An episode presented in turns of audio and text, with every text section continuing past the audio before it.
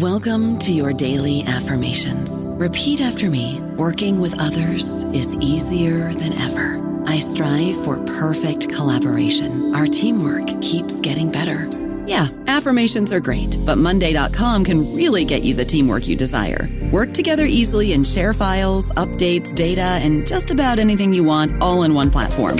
Affirm yes to start or tap the banner to go to Monday.com. Judy was boring. Hello. Then Judy discovered ChumbaCasino.com. It's my little escape. Now Judy's the life of the party. Oh, baby, Mama's bringing home the bacon. Whoa, take it easy, Judy. The Chumba life is for everybody. So go to ChumbaCasino.com and play over 100 casino style games. Join today and play for free for your chance to redeem some serious prizes. ChumbaCasino.com. No purchase necessary. Void where prohibited by law. 18 plus terms and conditions apply. See website for details.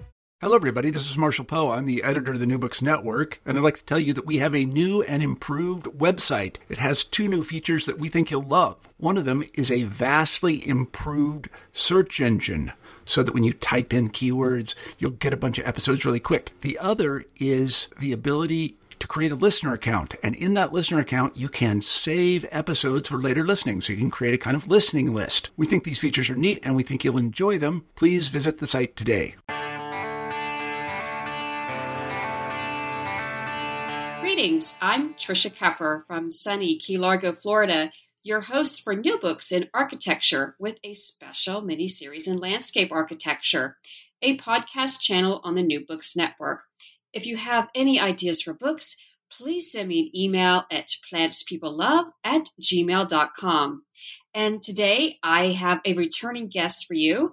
Uh, she is a wonderful author and editor. Uh, it's Thaisa Way. Uh, the book is River Cities, City Rivers, published by Dumbarton Oaks in 2018. Uh, Thaisa is the program director of garden and landscape studies at Dumbarton Oaks and a professor at the University of Washington. Uh, hi, welcome to the show again. Hi, thanks. Glad to be back. Uh, let's start with uh, my favorite question. What was your motivation for uh, writing this book? So this book um, was really motivated by three um, forces coming together at the same time. Um, one was an emerging interest to, uh, through work in climate change to think about the intersections of history and ecology and place. So, how, if you think of urban environmental histories, how have cities come to be shaped by the environments they're in and how are those realities shaping the future and, and climate change and all of the challenges we have at head. So that was that was sort of a big concern on the table. And as a historian, that interested me. Um, the second was very specifically an increasing interest to think about how designers and historians, practitioners and scholars could work together in more dynamic ways that neither undermined um, undermine either as a service to the other. So it, it's not history as sort of a service of precedent for designers, nor is it designers um, just sort of teaching historians a little bit about space, but really engaging them. And then the third was very specifically the Andrew W. Mellon Foundation had given a grant to Dumbarton Oaks and the Garden and Landscape Studies program through their Architecture, Urbanism, and the Humanities program to think about urban landscapes um, and the histories and narratives of urban landscapes in particular. So River Cities, City Rivers is literally taking that, thinking about an urban environmental history, um, right? So, how do cities arise and get developed uh, next to rivers? It's a trope we all know, right? That um, cities like to be near water. Um, but at the same time, from an ecological perspective, how how do rivers shape those cities, and how do rivers get shaped? So thinking about that, and then also bringing together the the idea of historians and practitioners together, which was part of the larger Mellon project at Dumbarton Oaks, is thinking about how the two um, areas of knowledge and the people who practice them could come and enrich each other's understanding. And as I always like to think, when we do, you know, the best collaborative work is when you do something that neither could do alone. Um, and that's what we sought to do in this River City, City Rivers, not unlike rivers and cities, neither of which could do what they do alone. oh, that's a, that's a good metaphor. Uh, so, uh, what? Yeah, to think about that. What what is a yeah. river city? So, a river city is really a city that is deeply embedded, engaged in the site of a river. So, you know, at, at, one level, Trisha, it's just a city that arises next to a river. So, if you think of the Nile and um, Cairo, or if you think of Rome and the Tiber, or um, Paris and the Seine, or um, you know New York and the Hudson. So these are all cities that are long rivers. Um, but I think um, you know I'm I'm we were trying to push that and remember that these aren't just cities that happen to be near a river for convenience but they are really cities that are shaped by the river. And that's why we then also flipped it around to say city rivers, thinking about. So if we think of the city as a river city, so a city that's defined by its river and its relationship to the river, we can also think about the river as it's defined by the city. Um, and it's divine, defined and developed um, by the city and its shape and form. Uh, and the things that we do to rivers to to make them perform in the way we need to as cities. And frankly, the things cities do to, or rivers do to cities uh, as well, whether it's flooding or changing course or drying up or any number of things. So it's it's that dynamic relationship between the place, the landscape. And I guess I'd add, Trisha, here, because this is a landscape architecture discussion, it's really also thinking about rivers as part of landscape and uh, Dilip da Cunha has done a great book called Wetness, and this idea of um, we draw we draw rivers. Don't worry, this is a short tangent. We draw rivers as lines on maps, but rivers are never just simple lines. They're not like a highway where they stay in place. Rivers move, expand, and contract, dry up, flood. Um, so, thinking about rivers as a dynamic landscape. Well, you know, I just re- learned recently that actually uh, the Dutch, uh, the word landscape, uh, the origin of it is mountain and water. That yeah. is, yeah. that is landscape. Yeah. Yep. And, and it's an important piece because we've come to so simplify it. We think it's only that hard land under our feet that's permanent, um, which is a total falsity because A, it's not, it's all of it, but also little land under our feet is that permanent. And those of us who live on, you know, earthquake faults know that. Those of us who live in flooding zones know that. Um, in erosion zones know that. Um, so it's it's an important reminder that land is dynamic and it's everything from the middle of the ocean to the tips of the mountains to the peaks. Sure, mountains under the mountains under the water. Too. Yeah, exactly, exactly. Let's we'll start with go with the first one. Uh, flood adaptive landscapes of cities in a lower Yellow River floodplain in China. Uh, why China? Where'd you go there? What'd you What did you learn? Well, so we got 187 submissions for the conference that we hosted, um, and that number sticks in my head because it was a lot to review and there was a lot of amazing work. But what it gave us the opportunity to do is really think about we could not there's no way we could be a comprehensive book. This was not going to be a book that was going to cover every city river and every river city. That would be impossible and and not very interesting and and way too big. So what were we going to do? We were going to do different time periods different geographies different approaches and of course because i am who i am i said yes let's do all of those. Um, so we looked for projects that were in geographically different places, um, temporally different places, different time periods, and had different approaches. And the one on the Yellow River offered, Dr. Zhang offered a, a remark. I think it's a fantastic essay. It's why I enjoyed putting it. They're all fantastic, but this one I really enjoyed because I think it gets you right into this idea of how much um, a big river like the Yellow River, which many of us have heard, you know, it's one of the big rivers of the world, um, actually affects the ground that it flows through. So it gets to that idea of rivers are dynamic. And then as, as, um, Chinese residents tried to shape the river to fit their city and their city to r- shape their uh, river, you know, sediment comes and the river floods and you gather sediment, you have to do anything. So you end up with these wetlands and these ponds in cities where the river once was and has now moved and the city has moved in. So you get this incredible dynamism. Um, and that really article really to me highlights this, the ambiguity of what we think of as land and permanence. And somehow again, um, crushing this idea of urban land as permanent and but also urban land is somehow not about nature. And you start to think about rivers and urban landscapes and you realize of course that urban landscape is as dynamic as as all natural land. So the this one both a big river in china a floodplain but a particular cultural response um, i think some remarkable maps and and images that that brought a lot of the issues that we were exploring right to the fore. And then just, uh, you know, this deep history that this is over a long period of time um, that you see these changes and you see people adapting in different ways. And then the land, the topography changing um, in different ways. So you also get, you get a different place geographically in this essay, but you get a long period of time, which was fun to do. Cause some of the other ones, like the one on the Agropolis is a very particular point in time, whereas the China, the Yellow River is a long spread. So you also see history as sometimes picking a moment, right? The the moment um, that Florence Nightingale, you know, was was taking care of soldiers, or it can be the longer history of how nurses, you know, take care.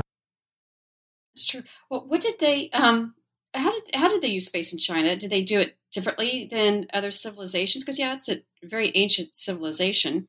Uh, what did they oh. do well? What did they not do well?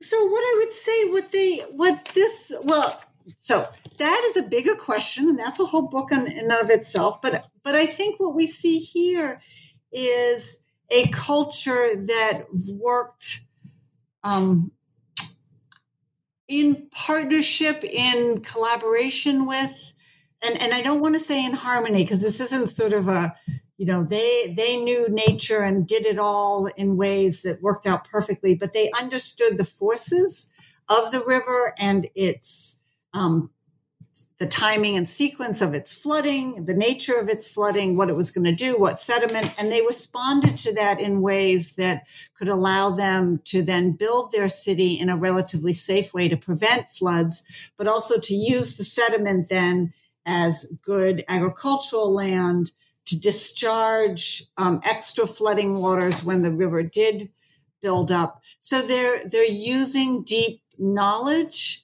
um, and I suppose it's not. They're certainly not the only culture. Lots of cultures have done that, but I think sitting here in the 21st century in North America, uh, a lesson that many of our cities have not learned is how to work with the natural systems. We tend to have a much more engineering response of, you know, put up a huge dam and we'll divert the river or we'll totally drain the Colorado River.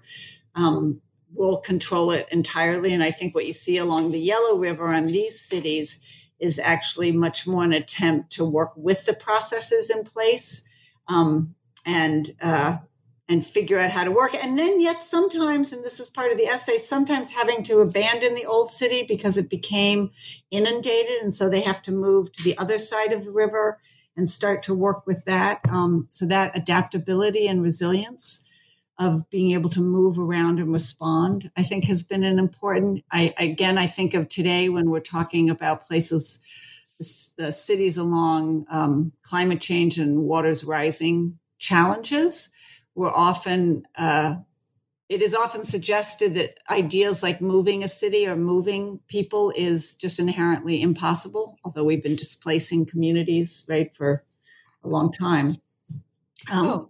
I think what you see in China is that's is that ability to say, okay, this isn't working over here. Let's move over here. We've learned this lesson. Let's redo it over here. Um, and and moving different from displacing because we're not just moving people and not caring where they go, but actually literally reestablishing the city in a different place. Oh, well, that's a good point. I was thinking of like um, Hurricane Sandy and how it impacted mm-hmm. uh, the Northeast, and they were like, "Oh, we don't want to move," but right. you know, sometimes just gotta be resilient. Maybe you've got, and and sometimes moving. You know, I, I think we sometimes set it up like somehow moving is abandoning and is therefore failure, rather than moving might be a strategically um, thoughtful and proactive response, and so that one can move in a thoughtful, planned way and create a new place that provides in the way that needs to be provided for, rather than a, a you know, I don't think it's a we either succeed staying here or we failed. And, and that duality, um, I think, it's a false one. And I think it's one that uh, climate change is really going to threaten us or challenge us to really think more deeply about.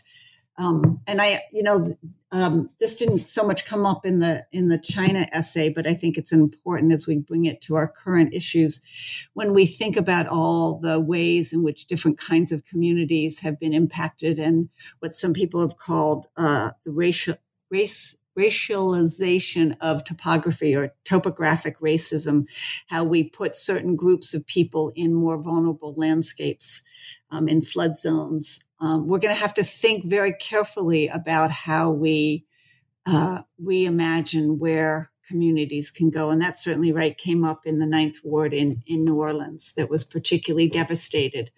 Um, and I, we don't we don't always go into it with the, as much thought and care and justice as we need to. And as we think about, okay, if that wasn't a good place or is no longer a good place for a city to be because of the habits of the river, um, where might we move them and what what would we do in this new place or is it a matter of re engineering the river so that we can make that original place healthier and safer and better I guess that kind of goes to landscape architecture, yeah, yep. uh, and and also yep. yeah, seeing as an opportunity and not as a uh, you know it's not a failure. It's just uh, you know sometimes you just need to see as another opportunity and yep. uh, a chance to do it better. Yep, yep, yep. So so uh, I like to I I, I love Rome. Everybody loves Italy. Um, you've got the soft core city of ancient Rome and the wandering wandering Tiber. Tiber. Uh, what, yeah. Where did it wander? yeah. So this is, you know, there is a great 1930s um, uh, map of the Mississippi River and all of its various uh, paths that it's taken over hundreds of years. And what you really, you look at that map and I show it to any student and I say, is this where you build a city? And everyone says, no, you know, because the Mississippi has moved all over. But we tend to, and it gets back to this comment about, um, from Da Cunha that we tend to draw rivers as lines on maps. And th- that's an old tradition. And, and what, uh, Rabun, Dr. Taylor shows in this is that the the great map of Rome also showed the Tiber River as a line. But if you actually look archaeologically at the ground um, and at the water's edge and the levels of wetness and dryness on the edge, you start to realize that that line has actually rarely been a static line. It's been a movable line. And he points to one place where the, the line, the so-called line, in fact, has wandered significantly over its whole width to one side um, over history so that a whole wharf gets essentially washed out and another part that used to be wet is now dry and can have a wall um, so that that river that we think of as this static line and this edge in the city has actually been this dynamic force along its edges. And this is a river that we think of today as very canalized. It's got walls all along its edges. We think of it as static, as it being there. Um, and the ancient maps show it also as a line. So there's been this assumption that it's always been this line, right? It's always been in this place. Um, so it's exciting work to realize, oh yeah, even that seemingly solid river, right, which is a odd combination of terms, but that's often how we think of the river as a solid black line um, or blue line on the map, has actually moved and changed. And that meant that the city had to respond and the architecture had to respond.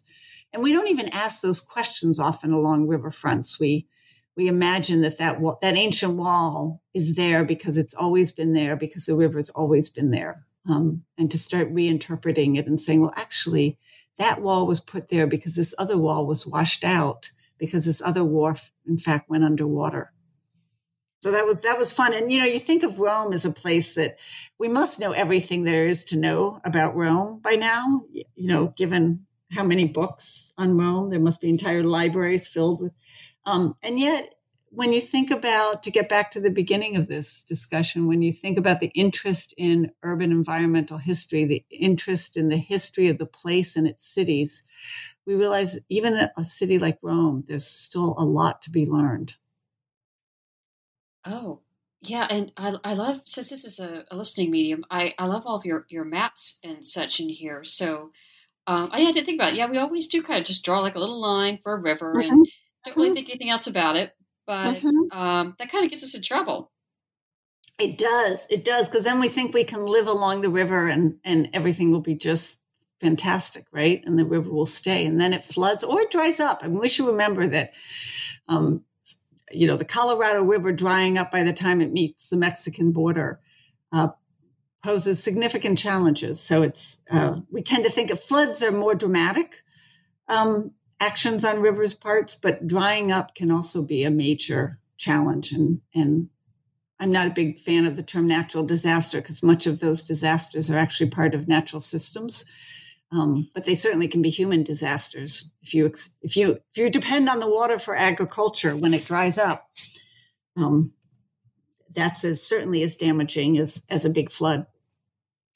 True. Just like uh, just even coastlines along the United States. It's uh, well, I used to do beach portraits for in photography, and um, you know, when you go out there every day and you see it, it how it just moves in and out pretty pretty dramatically, mm-hmm. Uh, mm-hmm. and it's just the natural part of what happens. Right, right. Even tides. You know, I'm often amazed by how little we we understand and design around tides. Uh, that's a whole nother conversation, but um, you know, tides are pretty dramatic and, and the big tides and the shallow tides and the changes of the seasons and the years. I, we go out to Cape Cod every year and there's actually this fantastic map somewhere on the web of the changing shoreline of Cape Cod. And as somebody who's been going out there for lots, let's just say lots of decades, um, it's amazing how much it's changed and once I looked at these maps, I was like, oh, right. I do remember back when you could go to Long Nook Beach and it, you had this much space between the dunes and, and the tides. And now you only have that, but it's incremental. So you don't necessarily notice it until you see these big maps. Anyway, that's a whole tide, tide question, but yeah. Uh, it's another book. Yeah. Yeah. It is another book. uh, so how can, how can, uh, what are the designers how can they um, when you read this book and you you realize that the rivers yeah our whole planet everything about us is very dynamic. It's always moving. It's always changing. Um, what, how can they do better design understanding that?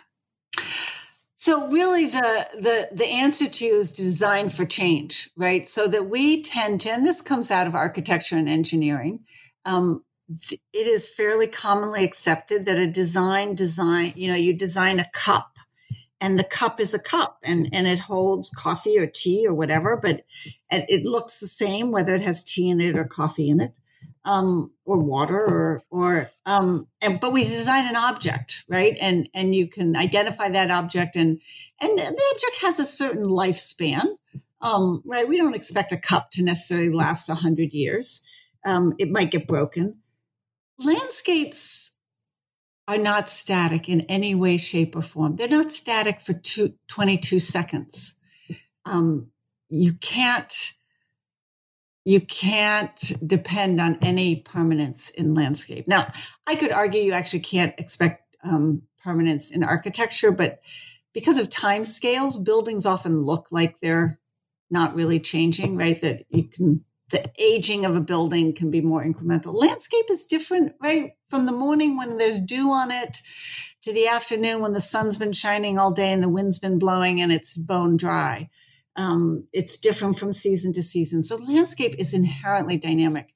And I think one of the big challenges we've had is be, for all sorts of historical reasons, we've taught landscape architecture as if its goal was like the other design fields to design something static. The, this is the design. Even if it's Olmsted's, this is the design and you won't get there for 50 years, but then many would assume, but once you got there, right, you would keep it. Um, and yet anybody who gardens knows that there's never a moment when you can say, okay, this is it. The garden is perfect now. Freeze. Um, So the big thing is you have to design for change. So that's the first. The second piece is that you have to design for unimaginable change. And I don't necessarily mean bad. I mean things that we don't yet know will happen or we're not sure. So we can do scenario planning. We can say if, if the waters rise this much, then this is likely to happen. So we design for that. But, um, you know, one of the things I say about park design a lot to students is we have to design parks for activities that we have no idea uh, what they're like. For sports, that we've never heard of and never played. Um, so to me, and, and, to me, this is not a an impossible task, but an incredibly exciting task, and why we need really good designers with amazingly rich imaginations. How do you design a place? How do you design the edge of a river uh, for human habitation and ecological health and flora and fauna and the river getting bigger or the river getting smaller or the river moving? Um, people moving, all of these changes, uses of the river that we hadn't imagined. Um, you know, I, I, think of there's a wonderful book by a woman named scholar named Christine DeLucia at Williams who wrote about memory lands and King Philip's War in New England. And don't worry, this has a segue to rivers. There's um, along the river, some of the indigenous tribes fished and built weirs and built um, fishing nets and various ways to fish over the seasons and they learned how to adapt with the river and, and these constructions. And then colonialists came in and they built dams and bigger dams um, and lost the fish um, and tried to keep the river in its place so it wouldn't flood and lost lots of history, but lost lots of performance of the river. So as we see things like dams being brought down today um, and indigenous tribes helping to teach us about what the rivers and the water bodies once held. Those are the things designers should be thinking about. Not how do we stop it? How do we stop the river from moving? But how do we design so the river can move? It gets to the, an article right at the end, an essay in the end here, right? Which is make room for the river in the Dutch cities. How do you actually make room for the river to move? And what does that mean for a designer? So I think it's, it's what makes landscape architecture uh, unique and incredibly exciting and powerful um, because we actually have the skills and the capacity to design for those changes and those unknown changes.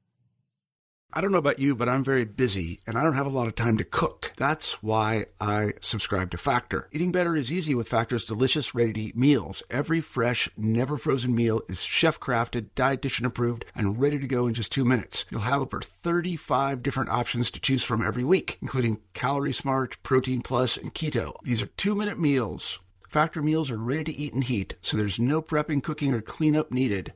They're flexible for your schedule. Get as much or as little as you need by choosing your meals every week. Factor is the perfect solution if you're looking for fast, premium options with no cooking required. Sign up and save. We've done the math, and this is important. Factor is less expensive than takeout, and every meal is dietitian approved to be nutritious and delicious. Head to factormeals.com slash NBN50 and use code NBN50 to get 50% off. That's code NBN50 at factormeals.com slash NBN50 to get 50% off. Well, that, uh, let's come back here to America. Yeah, that's okay. a good segue to uh, Los Angeles. And uh, yeah. look at these. You got some great pictures here in this book, too. And I'm looking at the uh, page 163, and it's the view of the 4th Street Bridge and the dry Los Angeles River. Can you, what can you tell us about uh, the Los Angeles River? And uh, yeah. That's, so, a, that's been a problem it has been it's been a problem, but it's also been an amazing. So Los Angeles River is right why we made a, a city there, um, because in fact, getting having fresh water as well as le- next to an ocean. So uh, Los Angeles is not the only city. There are many cities that are right where um, rivers come into oceans or, or seas, right, large uh, bodies of water. So it's an ideal place in many ways because of the river. And because of the river there, they could irrigate land and um, uh, rich soil and they could transport. Uh, rivers are amazing for transportation. Um, and yet it also posed some huge challenges like flooding. Um, it didn't always behave the way, and it flooded actually in dramatic ways um, much of that landscape in Southern California is very dramatically wet or dramatically dry. Um, and so they started engineering it and they started also engineering it all upstream as well, which of course made things like some of the floods even worse because water didn't have a place to go.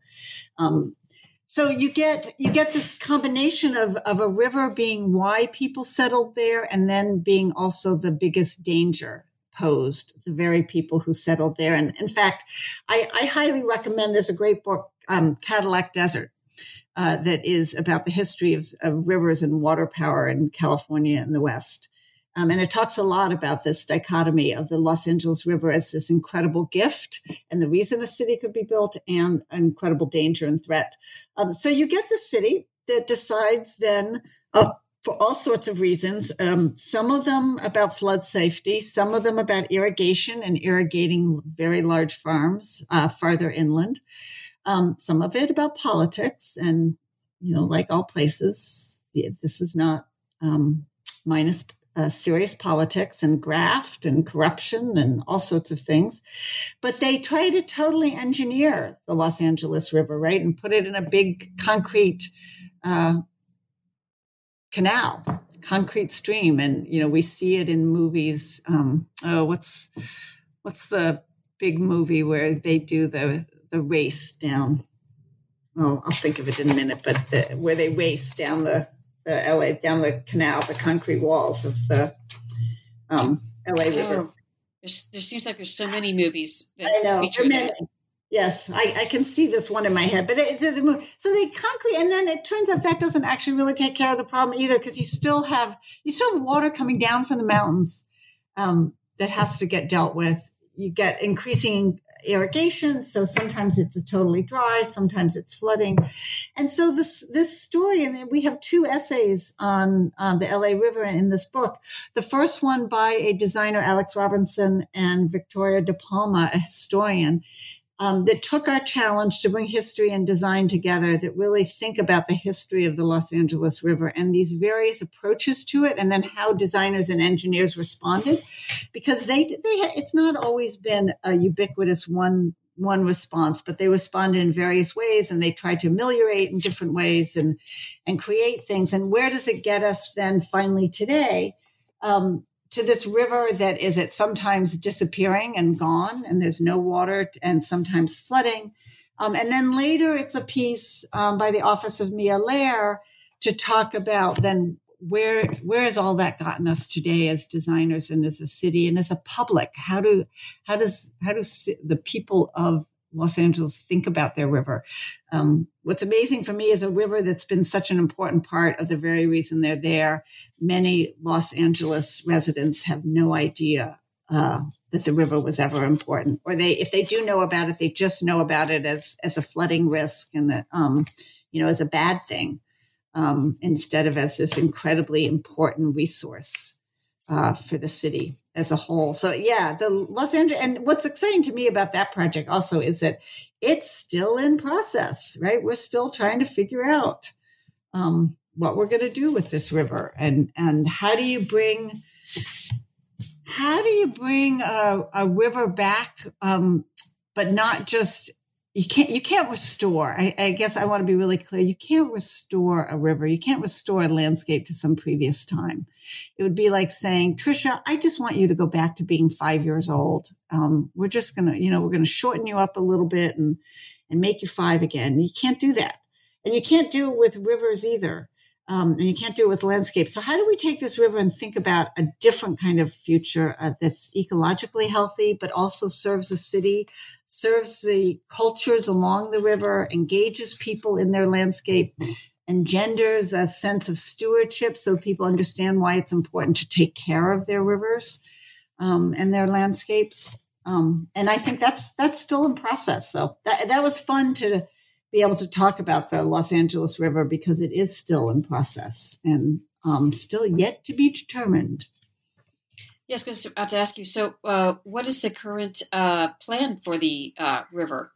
Well, last I heard, you know, to be honest, I have not looked very recently, but last I heard, you know, Frank Gehry got given sort of oversight of the whole piece, um, and I I don't think it'll come as any surprise to anyone that I have serious concerns about an architect um, overseeing a river project because it's you know rivers landscape is all dynamic and changing but rivers are particularly so. So that concerns me um, on the other hand different landscape architecture firms have been given portions along it to design and i think the idea is to try to sort of do it both piece by piece and then integrate it into a whole um, but that's easier said than done um, so it's it's all puns intended. It's a fluid process. Um, and so we'll have to, so I don't know, we'll have to see where that goes. You know, I, I suspect that if we continue to understand climate change as the significant issue that it is, we will start to look at things, systems like rivers and like the Los Angeles River and its delta and its source and the whole system that it goes through, right? Because uh, Los Angeles River doesn't just arrive in Los Angeles out of nowhere. It comes comes from the mountains um, and the water. Uh, that we will take that seriously and realize that it has to be thought of in a holistic manner in a far larger region, um, and begin to think of it again as a dynamic design um, rather than a set of insertions or architectural um, constructions. Well, that leads me to another great city, Narlands. That's how yeah. we say it. Narlands yeah. and uh, uh-huh. the Delta. That's it, not New Orleans, Narlands.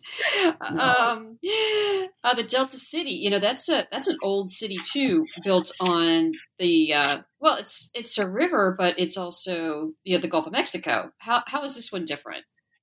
So this one is different because, and this one was interesting to me. And remember that we're doing this book um, not that long after Katrina. So thinking about how Katrina both revealed yet again, right? As a historian, I can't help to say, you know, yet again, the power of the river and the power of water and natural systems, no matter how many levees and dikes and dams and canals that we construct, um, the power of it. But it also, not unlike the pandemic we're in now, also really highlighted the social inequities and injustices um, the racialized topographies that we um, enact and all the ways in which we have built cities and dealt with um, natural systems in unequal ways and with unequal care.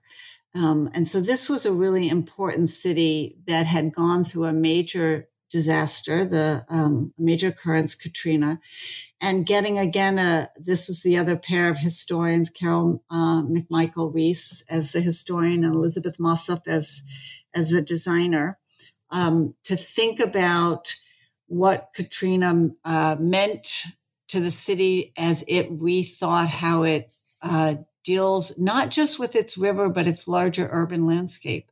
Where where is it that people live? Uh, where can they live? Um, what is it need, needed to be done to allow all people to live in health and uh, with with a just um, and equitable plan for all people. So I think it was a great way of thinking about this complex, so ecologically incredibly complex, right? The, the amount of water, the movement of the Mississippi River, uh, the movement of the lake and the water and the ground level, um, the land, the instability of land, how much of uh, New Orleans has been um, created land, as with many of our cities. You know, we we come to a city today and we assume that land has always been there, and more often than not, uh, there are huge parts of what used to be waterfront that um, are now, you know, that used to be in underwater that are now built up as land. But then also mixed with these social cultural issues of, of who lived where and what was the history. And then how did you look at those issues and, and bring them to the forefront and to the table as you thought about master plans and re-engineering the river and re-engineering the city that it was it's not this is not a project just for the Corps of Engineers to figure out how to build better or bigger dikes. That this was, that's part of it. Um, part of it is thinking about how to live with the river, make room for the river, as I mentioned with the Dutch cities. But it was also very much a social cultural issue of thinking about the disparities um, of how different communities and where they lived and and the ways in which we steward the lands and the places in which those people lived and our communities lived. And so, how do we rethink those um, in combination with one another um, and work? So that was that was an exciting. That that's one of those essays you I wished could have been twice as long. um, because I think they brought so many different issues to the table um, historically, and then again to having a historian and designer work together. Um, Dr. Reese could really talk about a long history of the racialization of the topography and a long history of uh, where where different communities were allowed to live and encouraged to live and had access to live, and the ways in which they were were not protected. Um, so all of it coming together, you realize it is it was not a simple issue of oh my a city got flooded and now we need just need to rebuild it and put everyone back in place um, i'd argue it was a moment as is the pandemic today a moment for us to really think much more carefully about what we rebuild Get back, back to the beginning of our conversation of where should we be living and then if we are going to live there how, how do we live there and how do we steward healthy and just places for all people How's that for a highfalutin aspiration? I think so. I love it. Uh, let's. Uh, I'm going to jump over here to uh, Lyon in France, but you skipped. You skipped Paris. I just realized that. Oh yes, we did. We we did. We I did skip. Yep. Uh, you know, okay. lots of things. I could go on about all the things that we didn't get to do. That's okay. We could do an interview sometime about all the cities I didn't get to do. I mean, the, the, cities I didn't get to go. I, did, I know. I know. We didn't do New York either. That would have been, or Chicago. That would have been.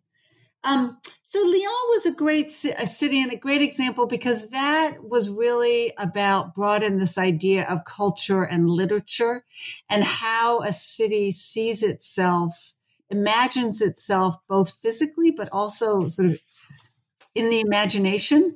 Um, so this is a city that has multiple rivers, right? Like Pittsburgh, um, it had multiple rivers that came together, and so uh, there are parts of its history where it faced the river, and parts of its history where it faced away from the river. The river was just background. Then there were times when the river was really an important piece, and you saw that in the literature. So you see it in the the fiction and the nonfiction and the poetry and the art of the city, and so that was a really um, great way to remind us that often how we see the environment or the place that we reside and live and work is so shaped by the photographs and the postcards and the poetry and the fiction and the stories uh, that we hear about places.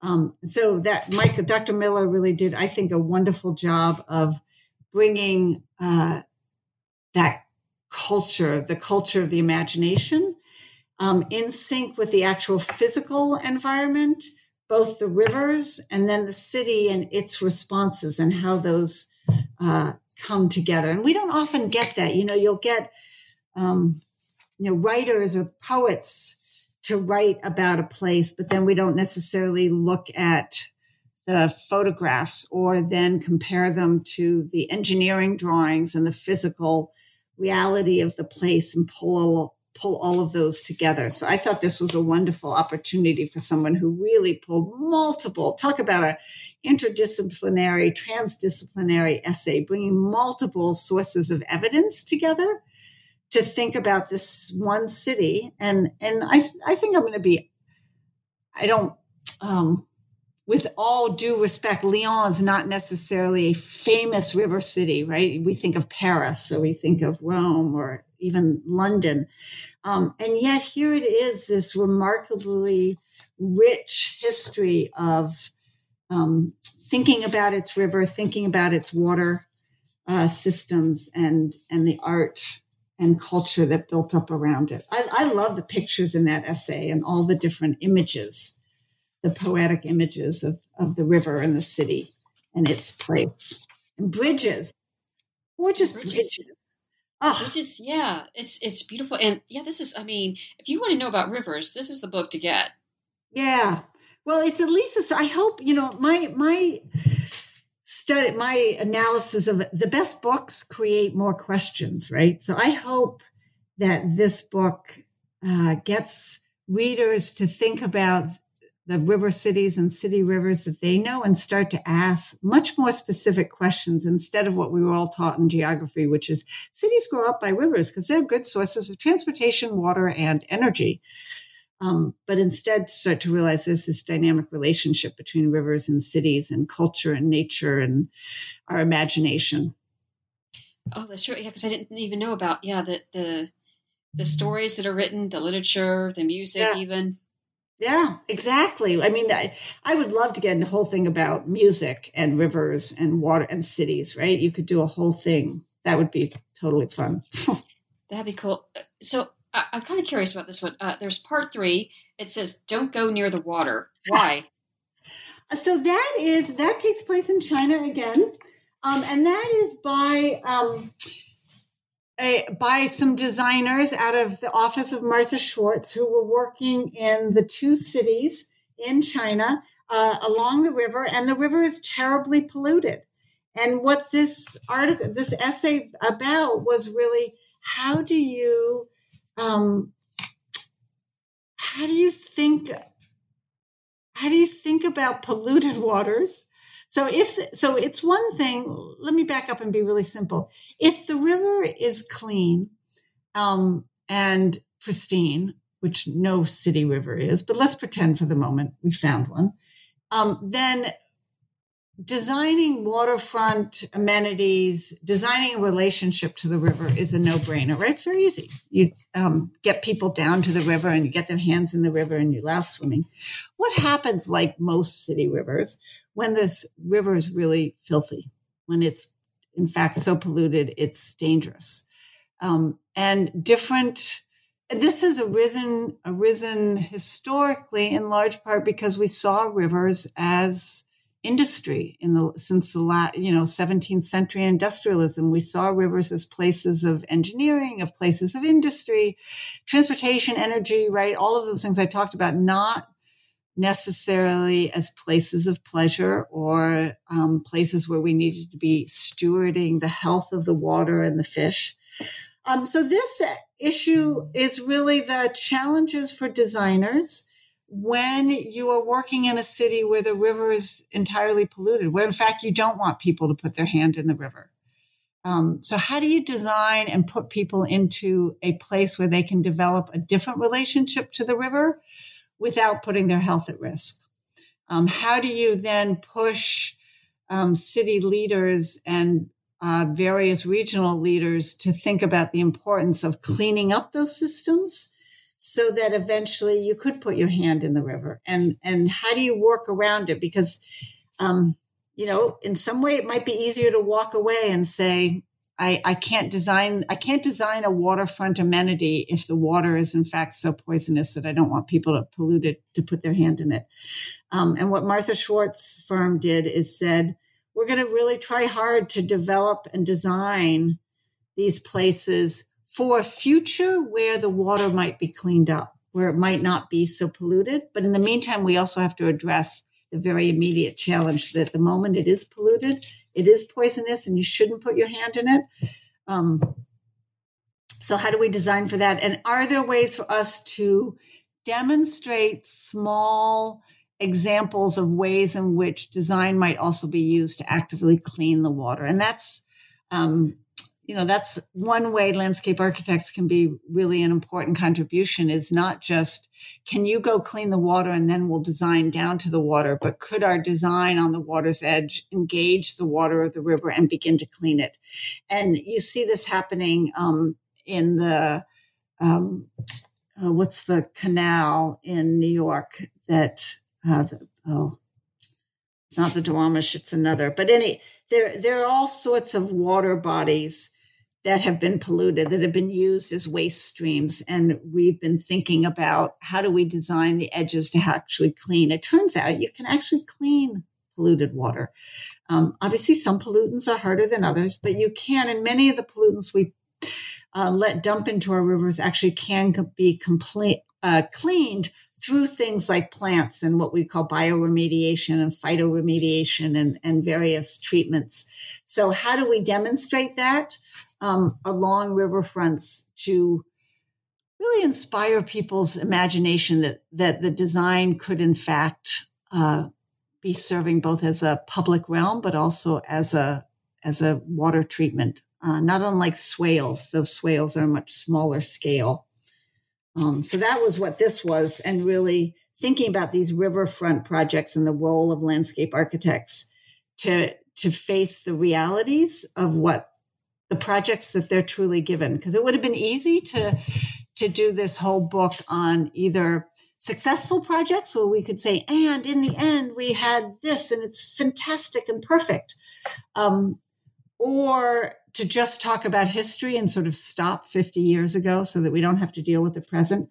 But through New Orleans, um, through the Dutch project, through this project, I think we we gave ourselves a challenge to come right up to the present and say, and these are the challenges we're dealing with today, and we don't necessarily have the answers, but we can at least start to lay out and frame the questions in really important ways.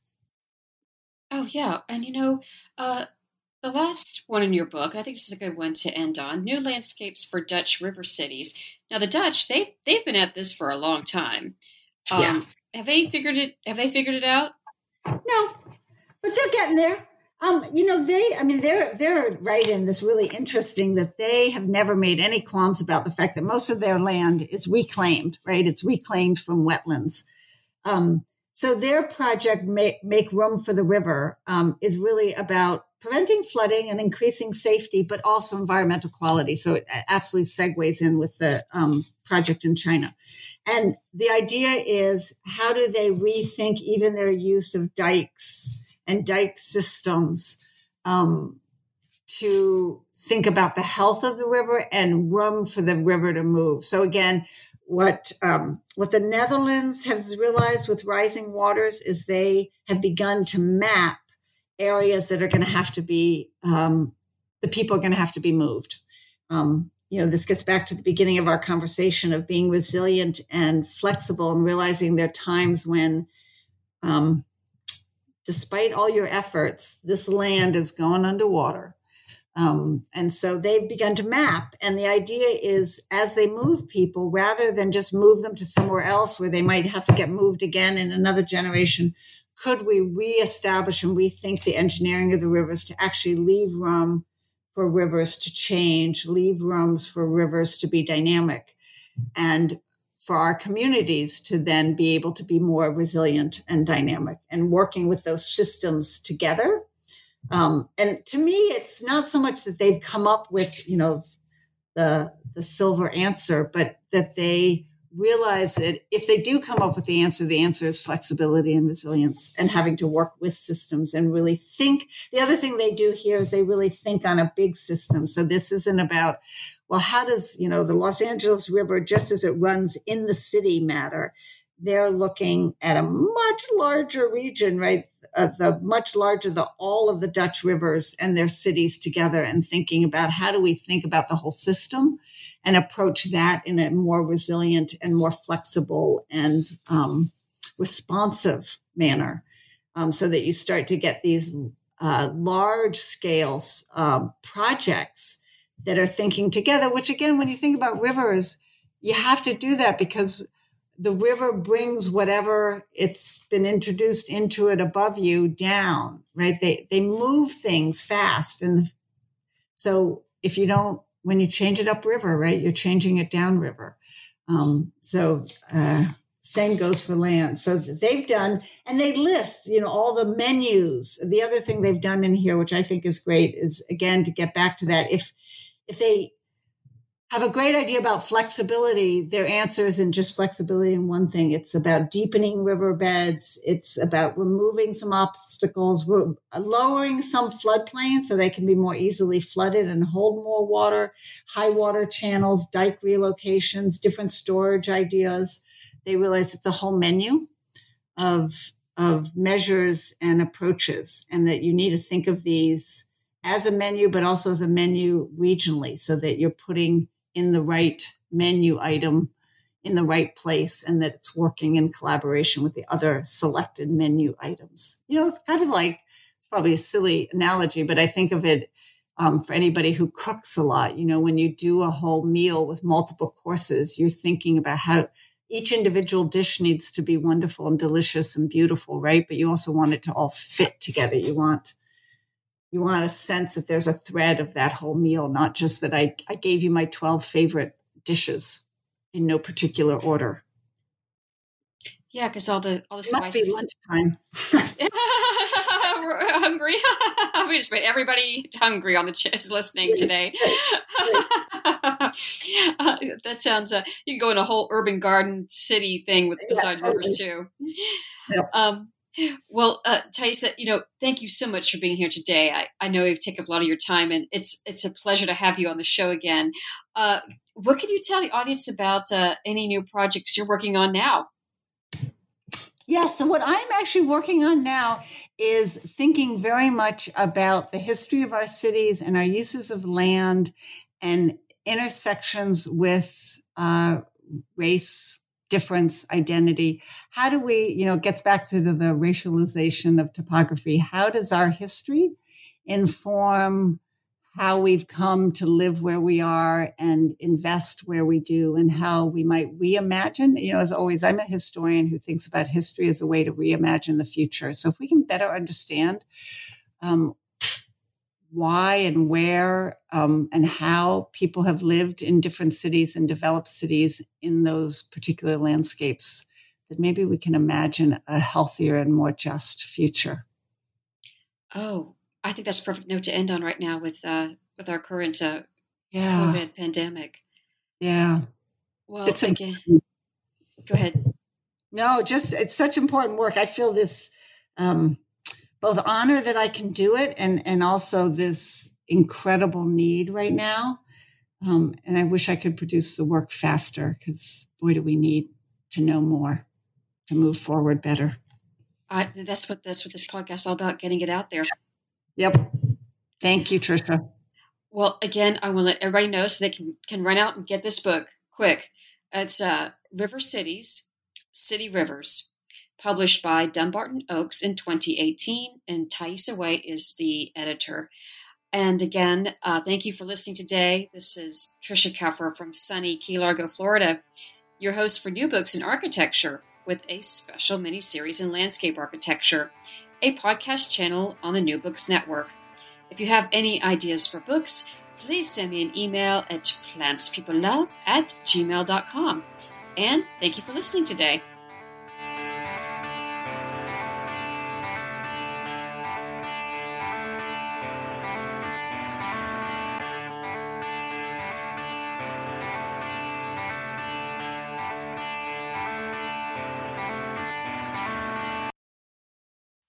Swimsuit? Check. Sunscreen? Check. Phone charger? Check.